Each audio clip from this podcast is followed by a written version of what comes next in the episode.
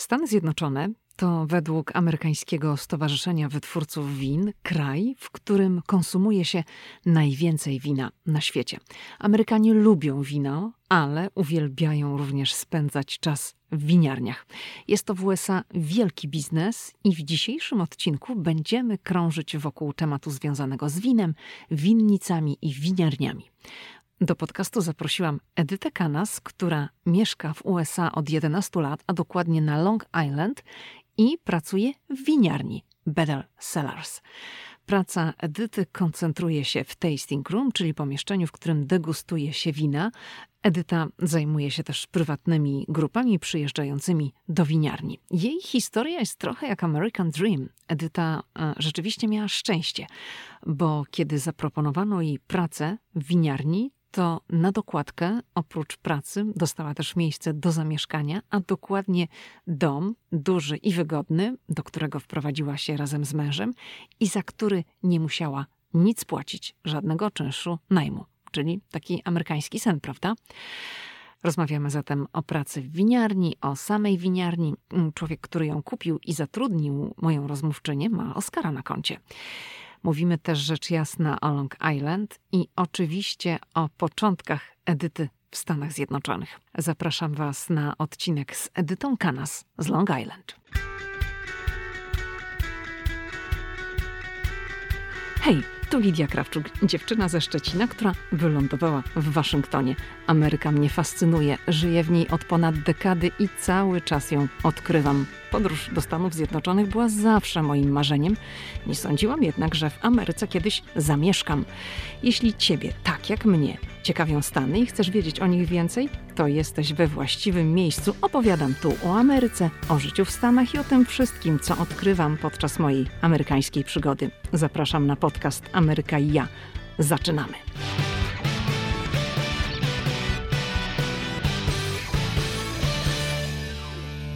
Dzień dobry, Edyto. Witam Cię bardzo, ale to bardzo serdecznie w moim podcaście. Ja także witam Ciebie, Lidio, i wszystkich słuchaczy w moim ulubionym podcaście. No bardzo mi miło, dziękuję. Muszę powiedzieć naszym słuchaczom, że my jesteśmy obie dziewczyny ze Szczecina i że nie znamy się osobiście. Nigdy nie poznałyśmy się osobiście. Nasze ścieżki gdzieś tam się przecięły na Instagramie, także my jesteśmy takie dziewczyny, które poznały się na Instagramie i, i niedawno gdy pokazałam na Instagramie, na Insta Stories, że byłam w winnicy, w winiarni pod Waszyngtonem, to ty się odezwałaś do mnie i napisałaś, że pracujesz w tego typu miejscu. Ja o tym nie wiedziałam. No i dla mnie to było takie wow, to jest temat na podcast. No i właśnie w ten sposób zrodził się pomysł na ten konkretny odcinek. Zatem dzisiaj będziemy rozmawiać o amerykańskich winiarniach, o amerykańskich winnicach. Porozmawiamy o Long Island, na którym ty mieszkasz. No i rzecz jasna, na początek to chcemy wiedzieć trochę więcej o tobie. Zatem powiedz nam coś o sobie. Mamy wspólne nie tylko tą dziewczynę ze Szczecina, ale także to, że mamy mężów o imieniu Paweł i to, że mieszkamy w Ameryce od 11 lat. Ja przyjechałam do Ameryki pierwszy raz w 2006 roku, wtedy do jeszcze mojego chłopaka tak naprawdę zobaczyć, jak tutaj jest, e, bo on mieszkał tu już od jakiegoś czasu, jego rodzina tutaj wcześniej zamieszkała, później on się przeprowadził, więc przyjechałam tak naprawdę do niego. Mm, w czasie wakacji studiowałam jeszcze w tamtym czasie, więc tylko odwiedzałam Amerykę. W międzyczasie wzięliśmy ślub, dostałam zieloną kartę i w 2009 roku po obronie pracy magisterskiej przeprowadziłam się tutaj na stałe. Z całym moim życiem w dwóch walizkach. Na szczęście wtedy jeszcze można było latać z dwoma walizkami, więc się zmieściłam. To tak samo jak ja. Jak przylatywaliśmy do Stanów 11 lat temu, to też mieliśmy dwie walizki, z tym, że taka różnica była, że my mieliśmy teoretycznie przylecieć na dwa lata, a ty przenosiłaś tu, tu swoje życie. Czyli przyjechałaś tutaj za chłopakiem, za miłością i postawiłaś na życie tutaj. Rozumiem, że to jest taki przystanek dla ciebie docelowy, przynajmniej na razie. Tak, przynajmniej na razie od 11 lat. I nie powiem, była to dość duża zmiana po Szczecinie, zwłaszcza e, tutaj Long Island. Dla tych słuchaczy, którzy nie wiedzą, Long Island jest wyspą w stanie Nowy Jork, na wschód od miasta Nowy Jork. I ja mieszkam w tym jej krańcowym końcu, tak zwanym East End. I mówię, po Szczecinie to była dość duża zmiana dla mnie. Przede wszystkim największym szokiem zawsze było to, że tutaj się nigdzie nie da dojść pieszo. Mhm. Tu wszędzie trzeba dojechać samochodem, co dla mnie teraz już jest zupełnie normalne, tak jak w większości rejonów Stanów Zjednoczonych poza dużymi miastami po prostu wszędzie jeździ się samochodem. Ale wtedy był to dla mnie duży szok. Po prostu, jeżeli nawet gdzieś idziesz, to wszyscy się na ciebie patrzą no i tak naprawdę nigdzie nie dojdziesz. A czy ten szok był związany od razu z Long Island? Czy, czy ty od razu zamieszkałaś, zamieszkaliście wspólnie na, na Long Island? Czy to była jakaś inna część Nowego Jorku? Czy szokiem było Long Island, czy Nowy Jork, właściwie Manhattan, bo tak mówiąc z polskiej perspektywy, jak mówimy o Nowym Jorku, to, to większości ludzi Nowy Jork kojarzy się no, z Manhattanem, prawda? Tak, dokładnie. A, a tak naprawdę Nowy Jork to nie tylko Manhattan. Nie, właśnie Nowy Jork nie był dla mnie tak szokujący, mimo że różnica Szczecin a Nowy Jork jest dość duża. E, bardziej właśnie Long Island. Od początku mieszkaliśmy na Long Island z tego względu, że rodzina mojego męża tutaj mieszka. I proszę mnie zrozumieć mnie źle, Long Island jest naprawdę pięknym miejscem do życia. Są tu plaże, dużo zieleni, ale jest to jednak pozornie nic się tutaj nie dzieje, ale to tylko pozornie bo tak naprawdę Long Island to jest ulubione miejsce weekendowe nowojorczyków, takie wypadowe miejsce i tak naprawdę dzieje się tutaj bardzo dużo. O Long Island będziemy dzisiaj sobie rozmawiać, lecz chciałabym jeszcze wrócić do tych początków, a może zrobić taki skok, co się w ciągu tych 11 lat zmieniło, kiedy, kiedy przyleciałaś do Stanów, bo sama powiedziałaś, dziewczyna z dwiema walizkami, no ale po 11 latach to trochę, a raczej wiele się zmieniło. Na przykład założyłaś rodzinę. Tak, założyłam rodzinę. Mąż wciąż ten sam, ale mamy także dwójkę dzieci i psa. Mhm. I tak naprawdę, czy dużo się zmieniło? Od 11 lat mieszkamy w tym samym miejscu, od 11 lat pracuję w tym samym miejscu. Także pozornie nie zmieniło się nic, ale z drugiej strony zmieniło się wiele. To czy możesz przywołać jakieś swoje wspomnienia z początków, oprócz tego, iż zaskoczyło cię to, że bez samochodu nie da rady? Co jeszcze cię zaskoczyło? Powiem ci, że to, że przyjechałam tutaj troszeczkę wcześniej i, i to, że po prostu podróżowałam między Polską a Ameryką, sprawiło to, że, że to nie było dla mnie jakaś taka, nie wiem, duża odskocznia. Po prostu powoli się do tej Ameryki tak naprawdę przyzwyczajałam, powoli poznawałam tutaj wszystko.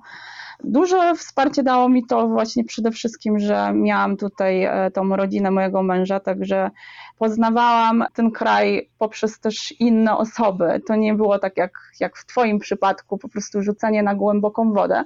To było poznawanie tego kraju stopniowo. Co jeszcze do tej pory mój mąż mi wypomina, żartobliwie oczywiście, że ja tutaj miałam od początku tak dobrze, że, że tak naprawdę nigdy nie przyszłam do tej takiej trudnej e, drogi imigranta. A on nie miał tak dobrze? Oczywiście też miał tak dobrze, chociaż twierdzi, że, że troszeczkę gorzej niż ja. Powiedziałaś kilka chwil wcześniej, że Long Island jest takim specyficznym miejscem, że tak niby nic się nie dzieje, ale tak naprawdę to dużo się dzieje. Czyli co tam się dzieje? Tak naprawdę to Long Island, zwłaszcza ta część, w której ja mieszkam, ta północna, tak zwany Norfolk, to jest kraina farm i, i winnic, o których już wspomniałaś która na początku była po prostu takim dostarczycielem warzyw i owoców do Nowego Jorku, ale z biegiem lat e, rejon ten przeistoczył się bardziej w taki rejon turystyczny. Jak wiadomo, Amerykanie potrafią zrobić biznes z wszystkiego i także zrobili biznes właśnie z tych farm. I Amerykanie uwielbiają takie formy spędzania czasu, właśnie przyjeżdżanie na farmy. Już jak kiedyś wspomniałaś w którymś podcaście, biznes dyniowy świetnie się tutaj kręci, ale to nie tylko dynie, to jest praktycznie cały sezon, cały rok zbieranie owoców takich jak, nie wiem, truskawki, maliny, brzoskwinie, jabłka, poprzez właśnie dynie. I sezon tak naprawdę kończy się w grudniu, kiedy można nawet odwiedzić takie farmy choinek, które są tutaj dość popularne. Można przyjechać i ściąć sobie własnoręcznie swoje drzewko świąteczne. Także Long Island ma do zaoferowania bardzo dużo. I oczywiście nie tylko są to farmy, są także winiarnie i oprócz winiarni także browary, mamy nawet wytwórnie wódki, także wiele do zaoferowania.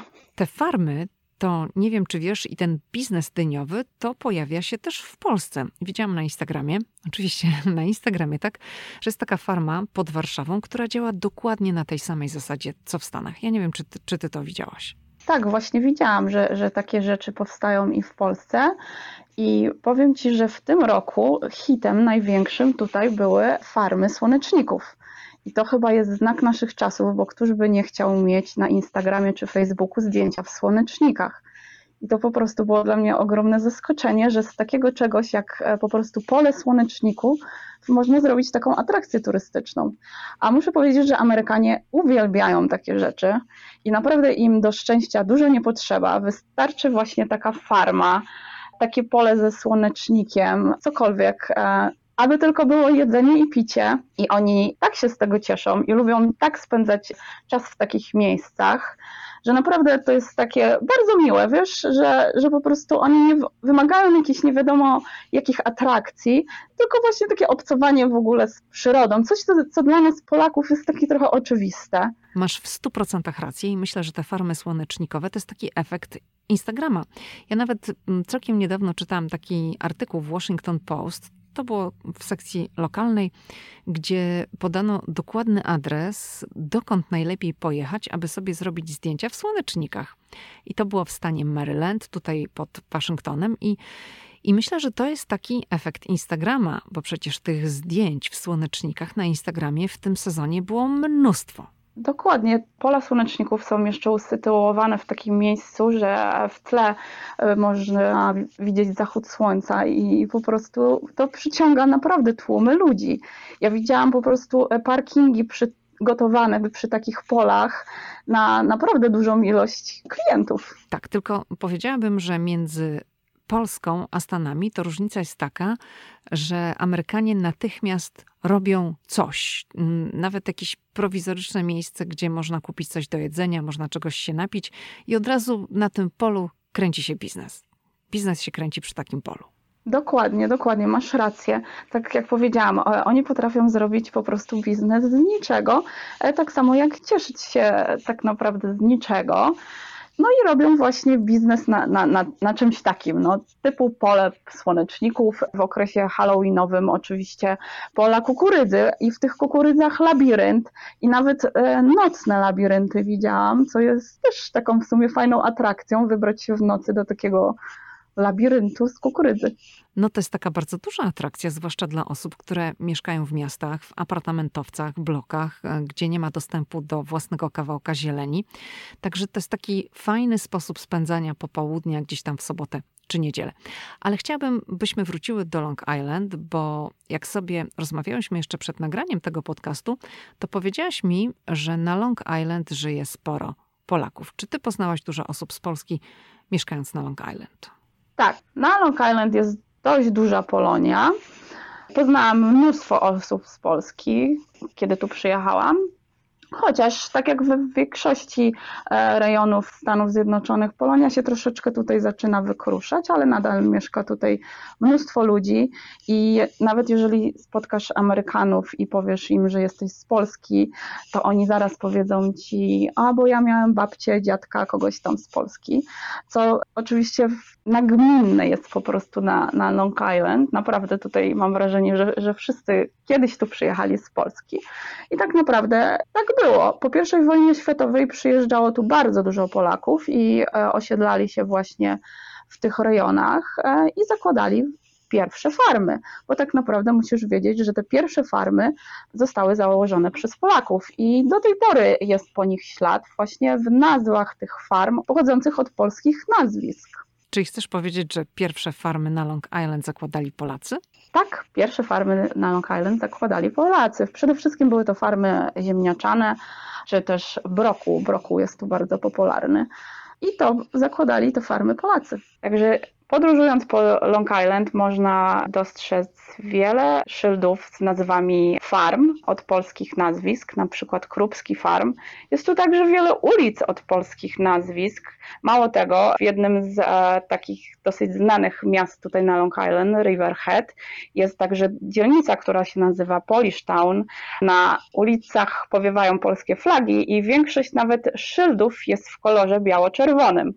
Także mamy polskie sklepy, mamy polskie kościoły, jest polska szkoła. Także polski ślad jest tutaj do tej pory.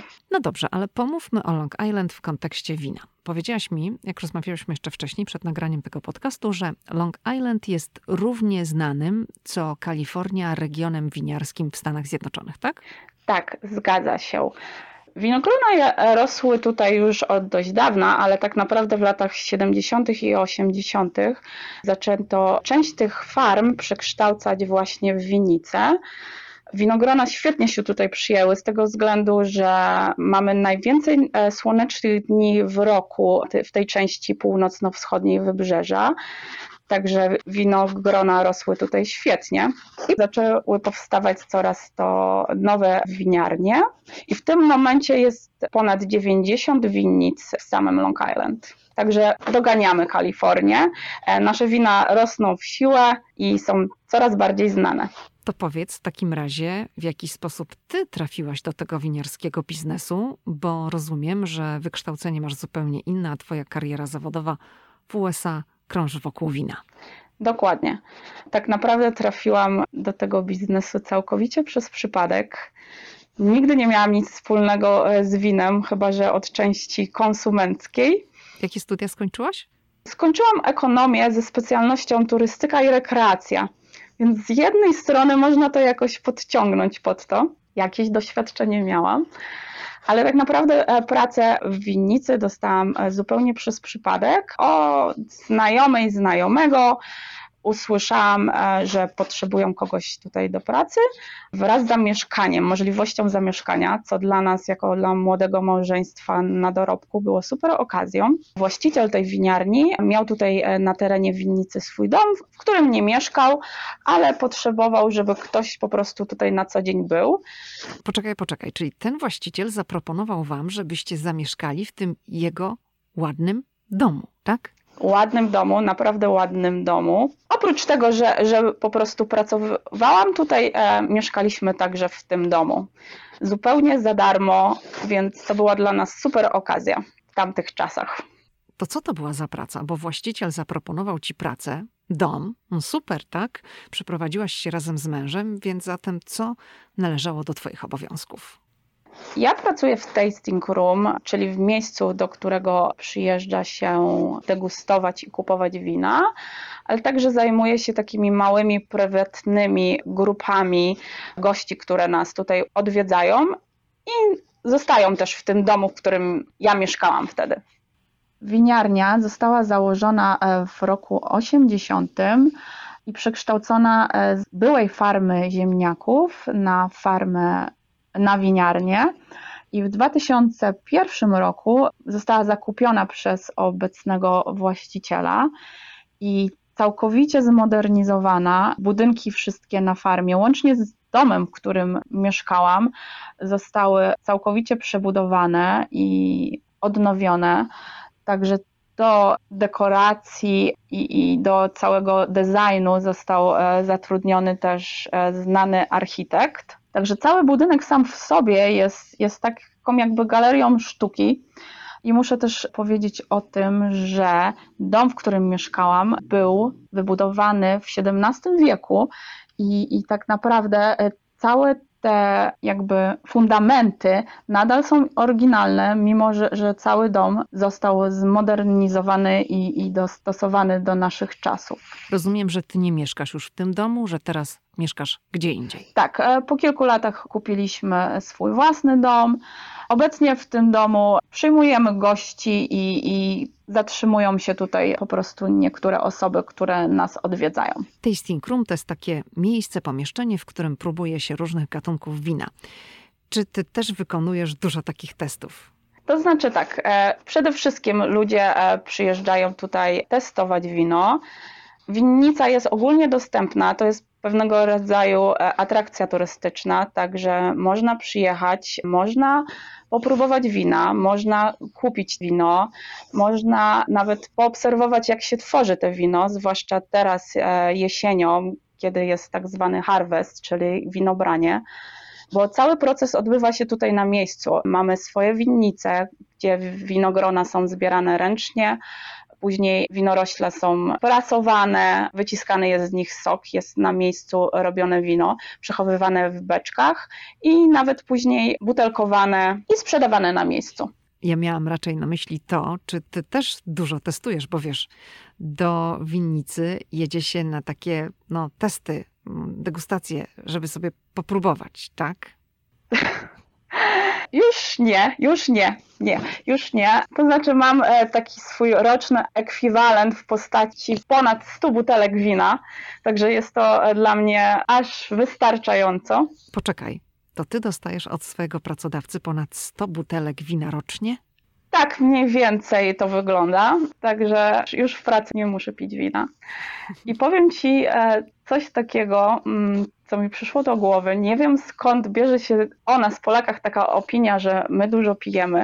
Z moich obserwacji e, wynika, że Amerykanie piją o wiele więcej. I sprzyja to też temu to, że w Ameryce, jak część słuchaczy może wie, jest dopuszczalna jazda samochodem po alkoholu. Jest to mały procent, nie wiem, 80 promila czy coś w tym stylu. Także Amerykanie uwielbiają odwiedzać takie winiarnie i, i, testować wino. Bardzo też popularne są tak, tak zwane pary bases, to są limuzyny albo najczęściej e, takie małe busy, które można wynająć w kilka lub kilkanaście osób i zrobić sobie taki tour po winiarniach. Także od winiarni do winiarni, od tej stingu do tej stingu i nie trzeba się wtedy martwić, e, kto będzie wracał do domu, prawda? Tak, ja właśnie też to zauważyłam. No może nie w pandemii teraz, o pandemii zresztą sobie porozmawiamy później, ale że rzeczywiście mm, takie limuzyny czasami podjeżdżają pod winiarnię. Ja mówię tutaj o moich okolicach, o stanie e, Virginia i wysypuje się z takiej limuzyny grupa osób, i mnie się to zawsze kojarzyło, że to jest w ramach wieczoru panieńskiego czy kawalerskiego, ale to wcale niekoniecznie. To są też po prostu takie objazdy, jak ty mówisz, od winnicy do winnicy. Dokładnie, to jest. E dla Amerykanów taki sposób spędzania czasu e, w weekendy. Bardzo dużo młodych ludzi e, tak spędza czas. Właśnie, właśnie takie wine tour od winiarni do winiarni. Jeszcze tak sobie myślę o tym, co ty powiedziałaś, że jest takie przekonanie, że Polacy dużo piją, a ty uważasz, że Amerykanie więcej.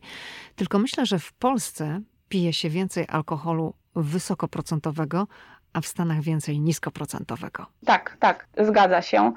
Amerykanie lubią raczej takie delikatne alkohole, właśnie takie jak wina, piwa. Teraz bardzo popularne są takie browary z piwem takim naturalnym Oczywiście to, to nie jest cider, też jest bardzo modny, czyli taki, jak to powiedzieć? Cydr. Cydr, o właśnie, cydr. Też jest popularne, są takie miejsca, w których robią cydr. Powiedz, czy Long Island i tamtejsze winiarnie to mają jakieś swoje tradycje charakterystyczne dla regionu, czy to jest tak jak w reszcie Stanów? Bo zakładam, że jak się działa w takim biznesie, no to się obserwuje rynek, tak? Co się dzieje na terenie całego kraju i ludzie jakoś tam to porównują, jak ta branża działa. Czy, czy wszędzie jest tak samo, czy każdy region rządzi się swoimi własnymi prawami? To znaczy, no na pewno różnimy się od zachodniego wybrzeża, od Kalifornii, tak? Przede wszystkim jest tutaj inny klimat i, i jednak my mamy te pory roku. Zimą mniej się tutaj dzieje ni, niż w Kalifornii, ale jesteśmy otwarci 7 dni w tygodniu, praktycznie 365 dni w roku, więc można taką winiarnię odwiedzać cały rok. Bez względu na pogodę, nawet zimą jest bardzo przyjemnie usiąść w środku w tasting room przy kominku i napić się czerwonego wina. Latem można posiedzieć na zewnątrz i poobserwować zachód słońca nad polami winogron jesienią można popatrzeć, jak, się to wino robi, jak się zbiera. Także myślę, że cały rok można odwiedzać takie miejsca, ale na pewno różnimy się w poszczególnych rejonach. To powiedz nam może trochę więcej o tym człowieku, do którego trafiłaś, o, o właścicielu winiarni, ponieważ to brzmi tak Niewiarygodnie, wiesz. Ja miałam tutaj też całkiem niedawno rozmowę z panią, z królową pierogów spod Waszyngtonu i ona też miała takie szczęście, że ktoś tam zaproponował jej dom.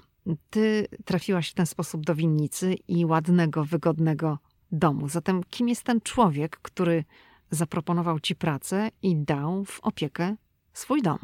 Niestety właściciel winiarni zmarł w tamtym roku, teraz cały interes przejęła jego żona, ale to był przesympatyczny człowiek, którego bardzo lubiłam. I dzięki niemu tak naprawdę miałam okazję przez te lata poznać wiele ciekawych osób e, ze świata show biznesu i polityki. Wino było jego pasją, ale tak naprawdę w życiu zajmował się czymś innym. Był znanym producentem filmowym i współdyrektorem wytwórni filmowej New Line Cinema, a także laureatem Oscara za produkcję Władcy Pierścieni. O. Także była to bardzo ciekawa postać i bardzo przesympatyczny człowiek, który, tak jak powiedziałam, wino to była jego pasja. Oprócz wina był także pasjonatem sztuki nowoczesnej. Zasiadał także w Radzie Nadzorczej Nowojorskiego Muzeum Sztuki Nowoczesnej. Także nasze wnętrza są wypełnione tak naprawdę obrazami sztuki nowoczesnej, więc taka wizyta w winiarni to jest nie tylko obcowanie właśnie z winem, ale także i ze sztuką. To powiedz, jak ten człowiek, zdobywca Oscara, producent, jak się nazywał? Nazywał się Michael Lean. Powiedziałaś, że przy okazji pracy w winiarni miałaś okazję rozmawiać e, z ludźmi ze świata show biznesu, kultury, polityki. No, rozumiem, że oni po prostu przyjeżdżali do tej winiarni i że raz to były kontakty właściciela, który działa w tym świecie.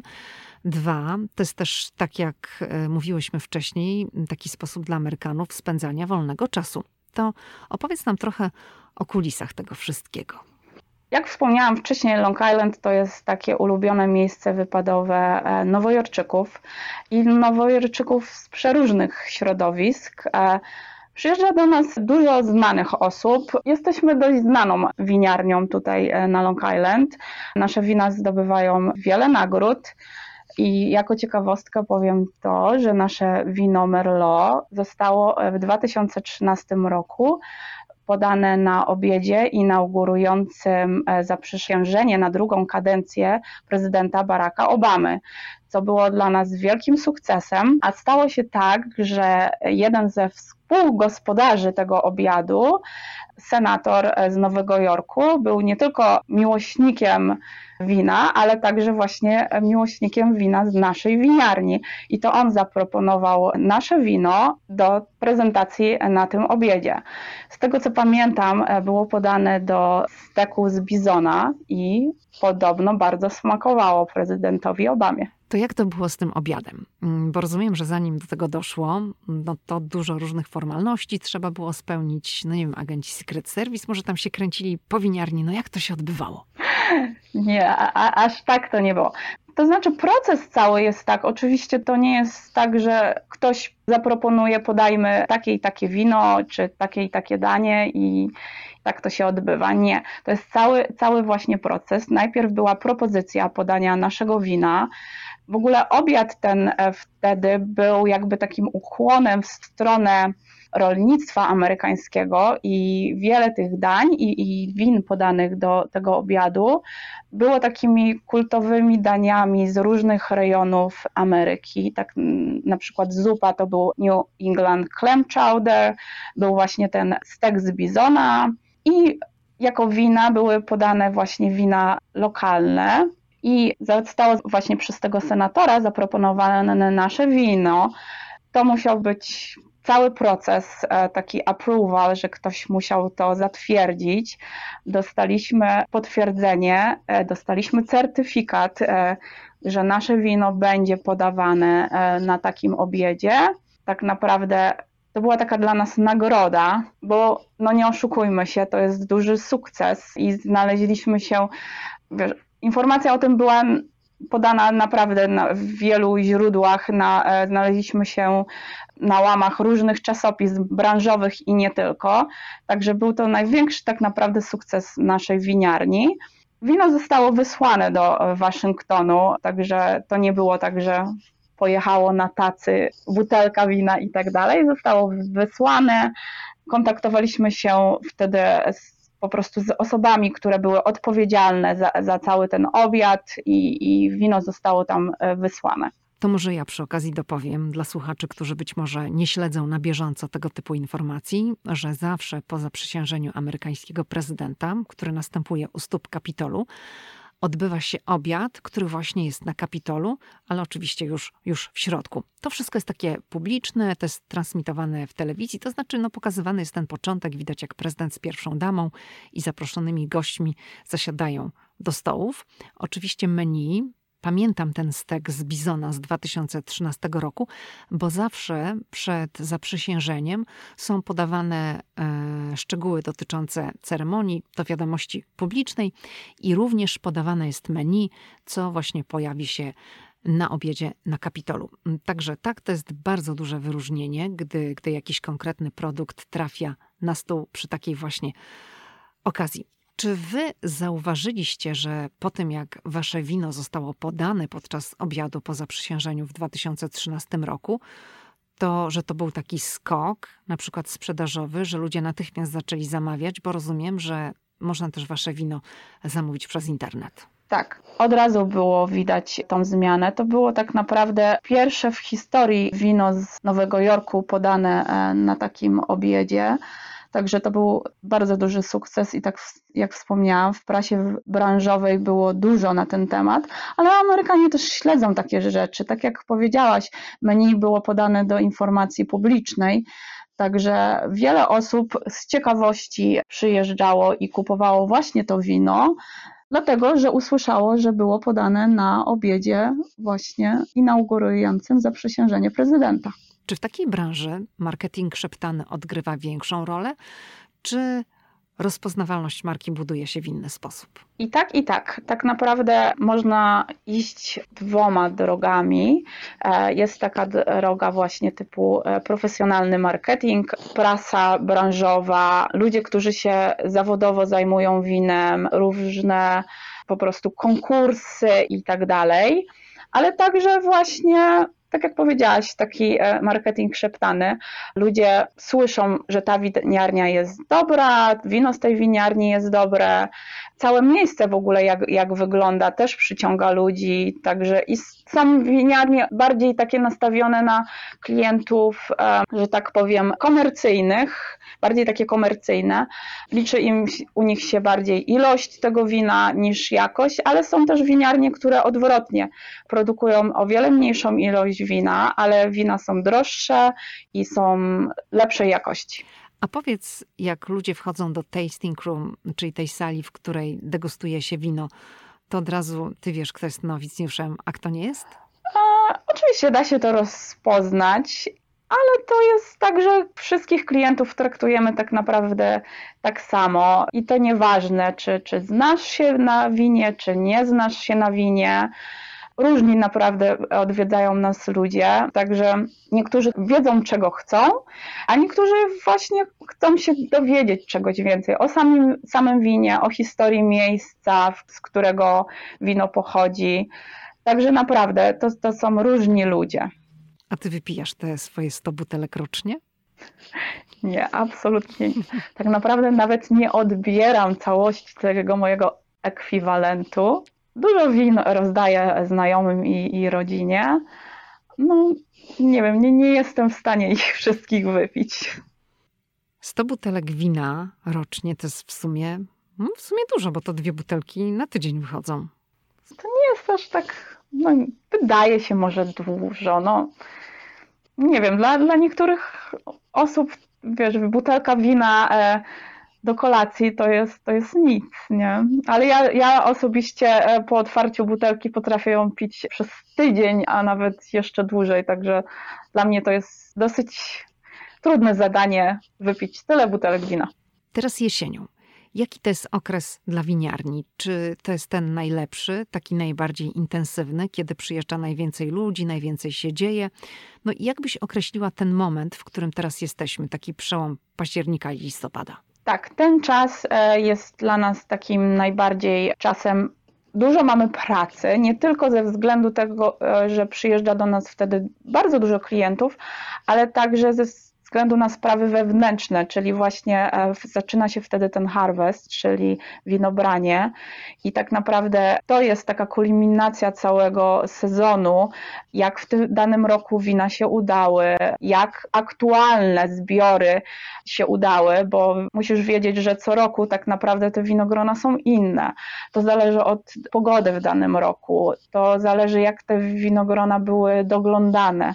To jest naprawdę tyle czynników i wtedy ta jesień, nie tylko ze względu, że odwiedza nas wtedy najwięcej ilość osób, bo, bo, bo naprawdę wtedy jest najbardziej przyjemnie po tym upalnym lecie przyjechać do winiarni właśnie jesienią, ale tak naprawdę też dzieje się dużo dla nas wewnątrz winiarni, dużo, mamy naprawdę wtedy dużo pracy. A jak wygląda w tej chwili sytuacja w pandemii? Bo rozumiem, że ten biznes też odczuwa e, skutki.